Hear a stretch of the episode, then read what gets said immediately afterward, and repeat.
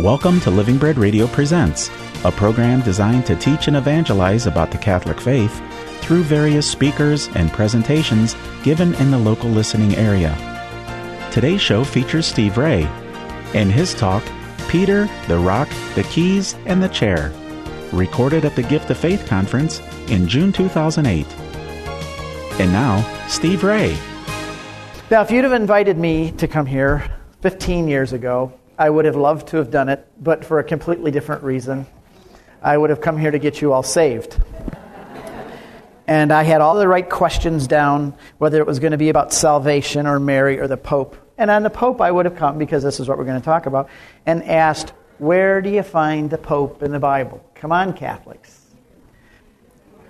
Peter, but where's the word Pope? What has anything to do with the Vatican? Where do you find Pope mobiles? Don't see those in the Gospel of Matthew. You know, these Pope mobiles in the Vatican and cardinals with a silly, you know, the red clothes and all this. The way I'm thinking before. See, I'm putting myself back 15 years. Where do you find anywhere where it says that Peter's going to be the Pope and the head of the church? The Bible says Jesus is the head of the church. So I would have come with these questions. But now I'm on the other side of the fence and I'm going to tell you how I found the Pope in the Bible. But first, I want to tell you my joke.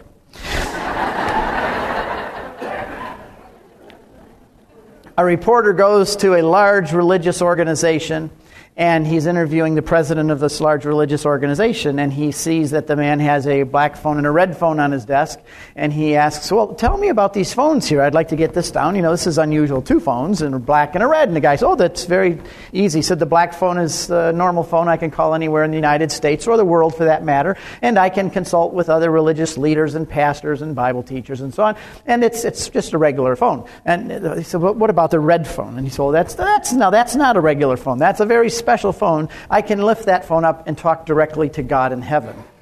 And he goes, Wow, I'm impressed. He said, Yeah. And he said, How much does a phone call like that cost? The guy blushes a little. He says, Well, it's $10,000 a call, but you know, sometimes when you really got to speak to God, you got to speak to God. And then he's a week later, he's in the Vatican and he's speaking with the Holy Father, and he notices that he has a black phone and a red phone on his desk. And so he's curious if it's the same situation. And he says, Holy Father, what's these two phones? Oh, the, I'm not going to try and do his accent. Oh, the Father says, Holy Father, the Pope says, This black phone, I can call the cardinals anywhere in the world. I can call the archbishops. I can call, if there's a liturgical question, whatever. He says, I normal phone. And he says, Now, what about this red phone? He says, I, I, saw one the other day. Is this the same? And the Pope says, Oh, this is a very special phone. I can pick this up and talk directly to God. And he, the reporter says, Well, Holy Father, how much does a phone call like that cost? And the Holy Father says, Well, don't tell anybody, but it's only 10 cents because from here it's a local call.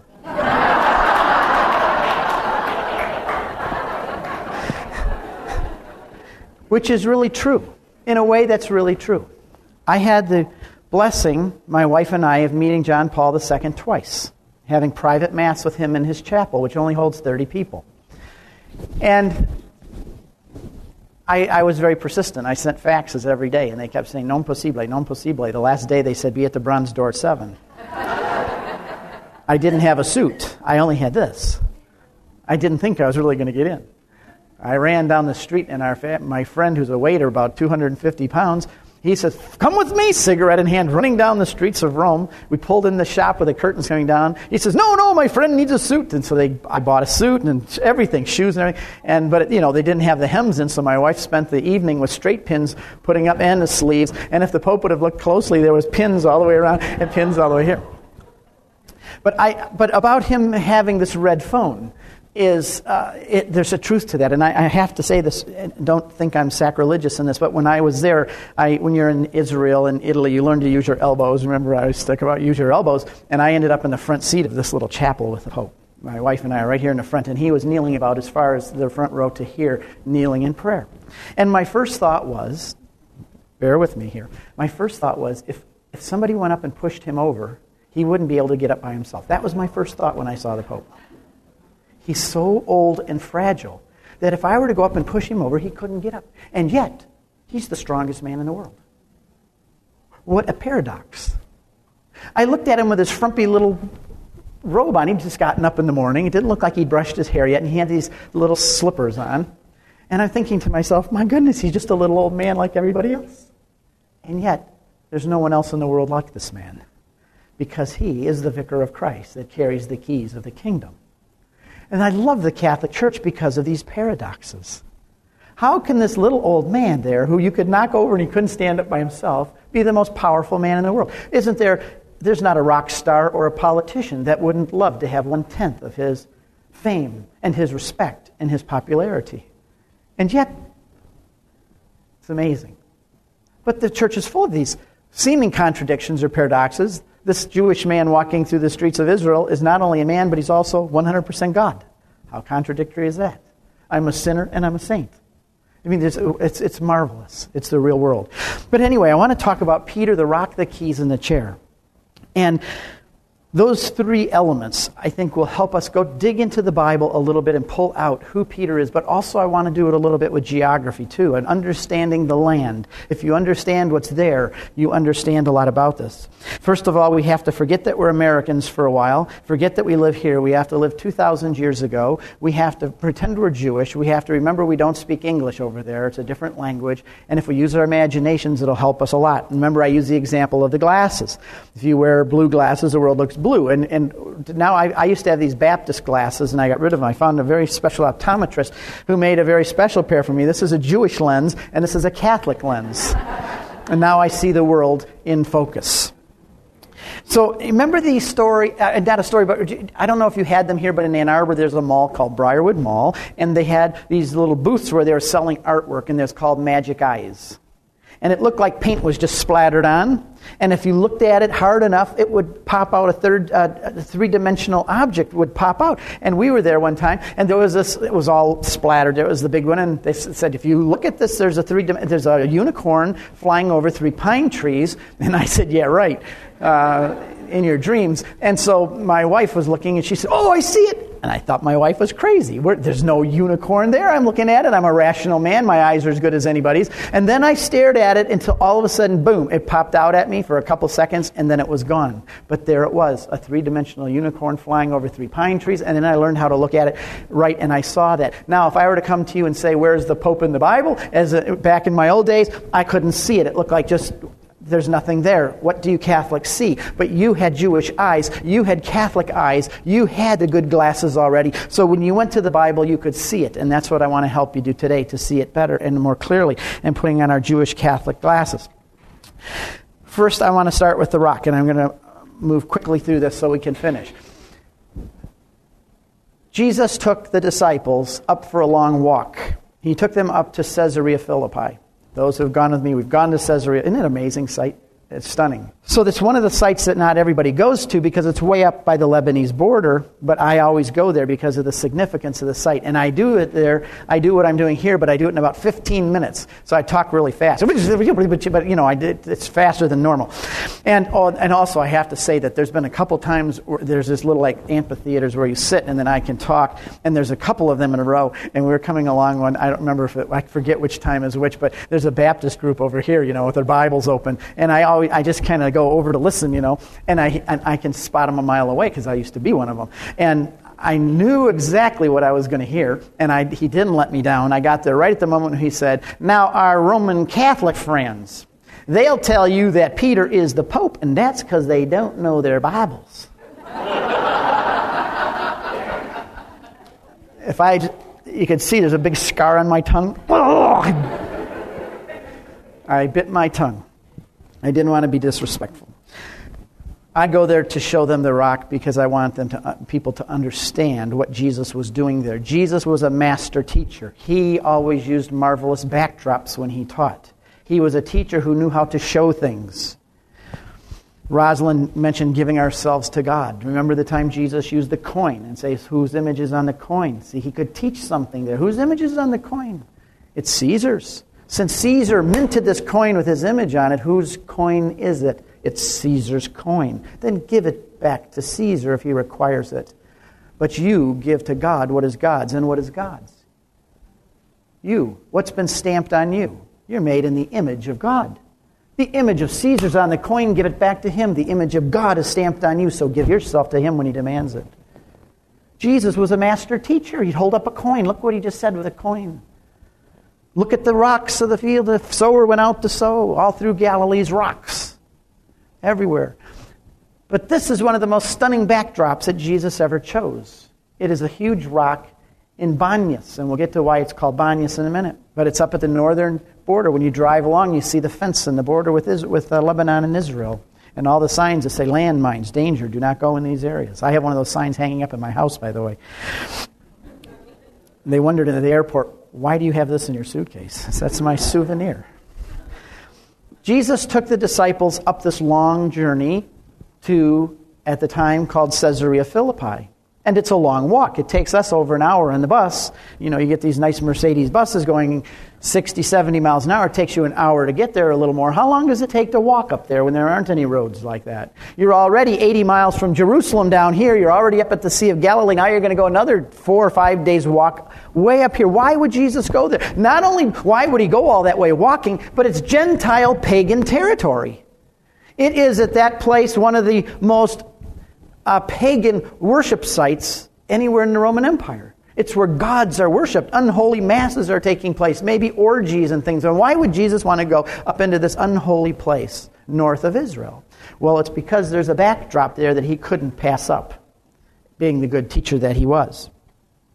He takes the apostles up there. Oh, first of all, when, when you read that passage in Matthew 16 and it said Jesus and his disciples went into the district of Caesarea Philippi, and then you get the question and the answers and the response, people say to me, Steve, you teach the Bible. You've written books on studying the Bible. How do you study the Bible? And I say there's, there's one basic rule that you start with besides knowing it's the Word of God and wanting to dig in and find it. The basic rule is whenever you read a passage, ask as many stupid questions as you can and then look for the answers. It's simple. It's very simple.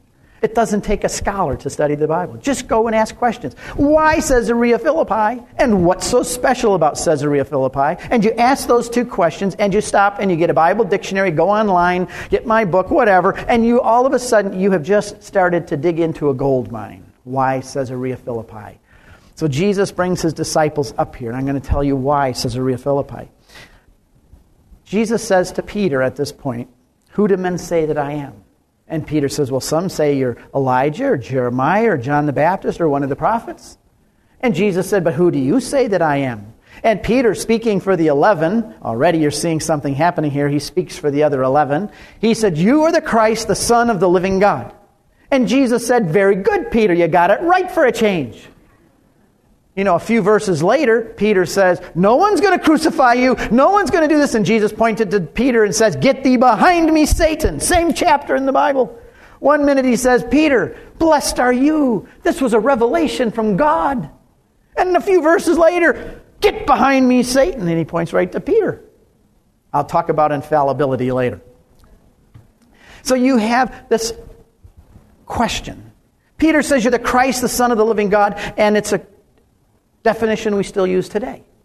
Remember, Roz said Christ is Christos, meaning Messiah. You are the Messiah, the Son of the living God. You're the one we've been waiting for. You're from heaven. And so when he defines Jesus, Jesus says, Well, very good, Peter. Now I'm going to return the favor and I'm going to define you. You are Peter, and on this rock I will build my church. In English, you say, So what? What does that mean? So you give him a new name, Peter. I know lots of people named Peter, but there was nobody named Peter before. And if you were reading it in Greek, you wouldn't read Peter. Because we lose the word play in English. We say Peter and on this rock. If you were reading it in French, it would say, You are Pierre, and on this Pierre I will build my church. Because the word Pierre is rock, it's the word Peter. If you were reading it, if you go a level deeper and you read it in the Greek, it says, You are Petros, and on this Petra I will build my church. Aha, said I as the evangelical. The Catholics are wrong. How can they say Peter is a rock when Jesus uses two different words? If they just read their Bible, they know this. You are Petros, and on this Petra I will build my church. Different words. Why? Because in Greek, it's a language that has masculine and feminine nouns, like Spanish or other languages.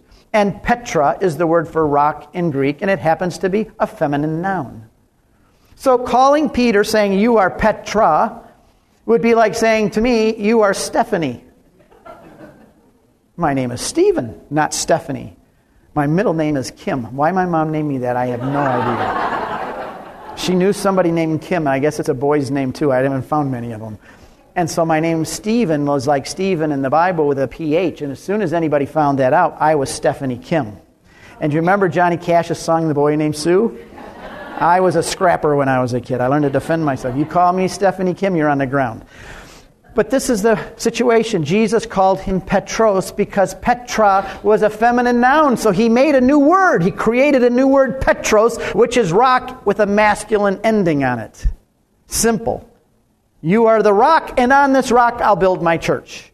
But Jesus wasn't speaking in Greek. We have to go a language below. He spoke Aramaic. That is the language of the time. That's what the apostles spoke. That's what Jesus spoke. Hebrew was the, word, the language used for temple worship. It was the religious language of the day. But they spoke Aramaic. If you want to hear Aramaic, you can go on my blog back a few months and you can hear the, our friend in Bethlehem, Ephraim, say the Lord's Prayer in Aramaic, the way Jesus said it. You wouldn't have a clue what he was saying if you didn't know.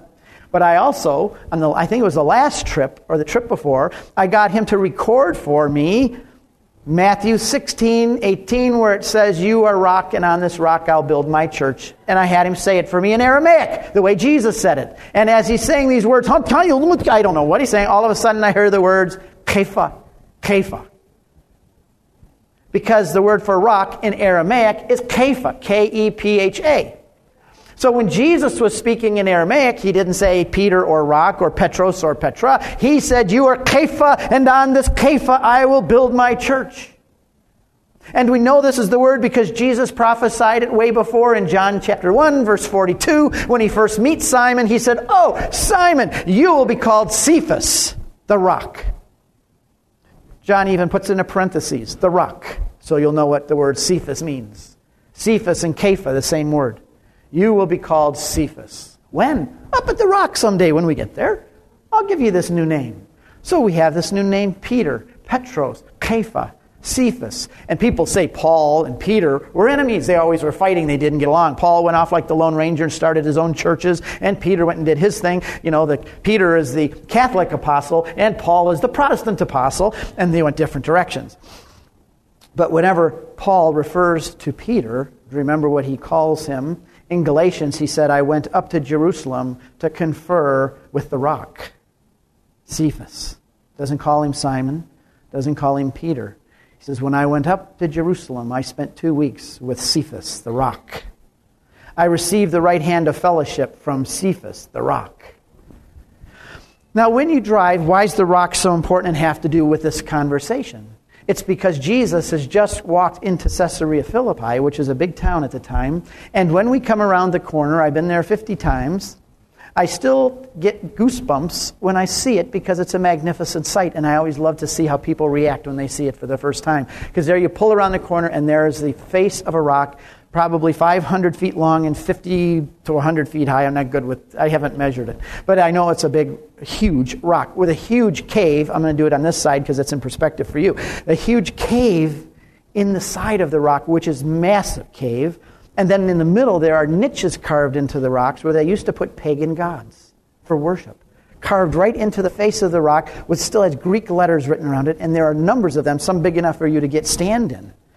And Jesus comes up to there and he stops in front of that huge rock and he said, Who do men say that I am? And Peter says, You know, you are the Christ, Son of the living God. He says, Thank you for defining who I am. Now I'll define who you are with this rock as the background.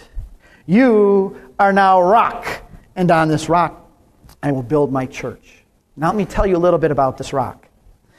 Before the time of Christ, King Herod the Great built a temple at this rock in front of this huge cave. By the way, you can go on my website. I have pictures of this on my website in what's called Stories Photo Albums. I have lots of pictures of this, even what it looked like in the time of Christ. King Herod built a beautiful white marble temple in front of the cave, and he dedicated it to Caesar. It was built to the divine Caesar Augustus. He was God, the Caesar was. You know that, right? You'd have to worship him. You would have to pinch incense to the divine Caesar Augustus because he's the Lord. You can have another Lord if you want to, but you have to prove your loyalty to the Roman Empire. It was the glue that held society together. You had to pinch incense and honor the brilliance of the emperor and acknowledge him as Lord. That's why Christians got in trouble in the first few centuries because they said, no, let's see, in the Mass on Sunday, I said, if I remember right, we worship one Lord, Jesus Christ. So Caesar can't be Lord, so I'm sorry, we can't do this. And if you were back in those days, many situations, you would have Roman soldiers come into a room like this and tell you to get into two lines. This line, you will, for those who say there's only one Lord and don't, aren't willing to acknowledge Caesar as Lord and burn incense to him, doesn't matter. You can even cross your fingers. You don't have to believe it. You don't have to mean it. Just cross your fingers. Come burn incense. But those who don't, you get in this line over here and we're going to cut your heads off. So you either burn incense with your fingers crossed or you get in this line and we're going to cut your heads off. This is what the Christians lived with for the several hundred years. Sporadic at times, yes, but many did. Thousands died. Which line would you get in? You think, well, you know something. He said I could cross my fingers. I don't even have to mean it. I'm going to go over in this line, cross my fingers, and pinch the incense to Caesar. Nobody's going to be hurt by it. Nobody's. I'm already admitting I don't believe it, and I'm not. But but I have grandchildren now. I have a, a, job and a career and a wife and a family. And then all of a sudden, as I'm coming up to this line, somebody whispers in my ear, Steve, remember, that Jesus said, If you deny me before men, I'll deny you before my Father in heaven. Which line are you going to get in today if it was presented to you in that way? This is what our brothers and sisters, that's why in the movie I did on the Apostolic Fathers, I go into great detail on this, because this is what those who founded our faith, the first centuries, who suffered and shed their blood, that's why we're here today, because they were willing to suffer that. But I got off track there. You come to this rock, and there's the temple to the divine Caesar Augustus, and you worship him. And the pagans used to come and bring living sacrifices, and they would walk through the, the temple. And the cave beyond was, at the time of Christ, all water at the bottom of the cave. And Josephus, a Jewish writer of the first century, said that there were many times that men took a string and put a rock on the bottom, and they'd put it down, down, down, and they could never find the bottom of the water. And so the people would come and throw their living sacrifices through the cave, through the temple, into the water, and they would worship and sacrifice to the gods. And if water, if the blood came out from under because there was water there and there's a stream running out from under the cave, if there was blood in the water, it meant that the gods had rejected your sacrifice. But if there was no blood, it meant that the gods had accepted your sacrifice. But in Christianity, it's the exact opposite. Without the shedding of blood, there is no forgiveness of sins. And you know what they called the cave? Think about it. If the gods lived down there and they're throwing sacrifices into them, they considered it the entrance to the netherworld. The gates of. Why does Jesus go up and said, You are Peter, and on this rock I'll build my church, and the gates of hell will not prevail against it? Because now he's standing in front of the rock, he's standing in front of a false church, and he's standing in front of the gates of hell. How many of you knew this? This is what we should be teaching our kids in CCD and in schools. Kids should know this because they'd be proud to be Catholic and they'd be proud of the Pope and they'd want to tell everybody about the rock and the caves and animals getting bloody in the water. And so it's great for kids to tell these stories. So here you have Jesus at a place where there's a false rock with a false church, a white temple to the divine Caesar Augustus, and they're coming there to worship false gods and a false Lord. And what is Jesus doing? He's saying, No. I'm starting over something different. I am going to put you, Peter, as the new and true rock. And on you, I am going to build the true church, not this pagan temple. And in this true church, you will worship the true Lord, me, not Caesar. See the backdrop? See why he took him to Caesarea Philippi? Now, there's something else about, oh, the, uh, also the water coming out from under the rock. Even today, you have to walk across the streams. The water's not in the cave anymore, but the water's still rushing out from under the rock. And the water rushing out from under the rock is one of the three main sources of the Jordan River. It's one of the three headwaters of the Jordan River. The Jordan River, by the way, is the source of life for the whole land of Israel. In the pumping station in the Sea of Galilee, it's right there in the northeast corners. We drive around to go to Capernaum and back and forth. There's a pumping station in the northwest corner of the Sea of Galilee, and they pump water out of the Sea of Galilee, and it goes to Jerusalem, to Haifa, to Beersheba, to Netanya, all over to the big cities. 70% of the water you drink in Israel comes out of the Sea of Galilee. The Jordan River runs from Caesarea Philippi, where we're talking about, it runs from there into the Sea of Galilee, where it then sustains the people of God in the land. The land would be a desert without the sea. And then it flows on down another 60 miles to the Dead Sea. But the water that came out from under that rock sustained the people of God in that land for all of that time. And if you look at it now, Peter is the rock, and there's no longer a false temple, it's now the church. What is the water that flows out from Peter and the church? What is it? We follow that symbol of the cave and the rock and the water. What is the water that flows out of the cave of Peter and the rock of the church? It is true doctrine. It is the grace of the sacraments. It's the life of God that flows from that rock. The true teaching in Scripture and tradition the sacraments that come through the church. That's the living water. And no longer does that water sustain just the people of God in Israel, it sustains the people of God everywhere in the world because the water flows from the rock of Peter and the church and the sacraments for us today.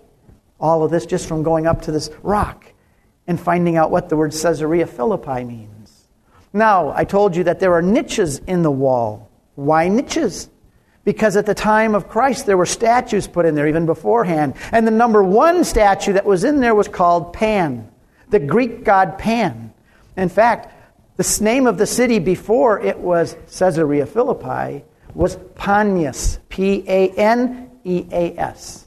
Paneas with a P, the city of Pan. People came from around the Roman Empire to worship the god Pan at this site. And on my website, I have a picture of what it was like at the time, and you can see them like unholy masses being celebrated, orgies and dancing in front of the pagan gods. And what was Pan the god of? Think of what Jesus is doing here. He's appointing Peter. The god Pan was primarily the god of sheep and shepherds. Who is speaking right now? The chief shepherd. And what is he doing? He's appointing Peter to be his shepherd in his absence.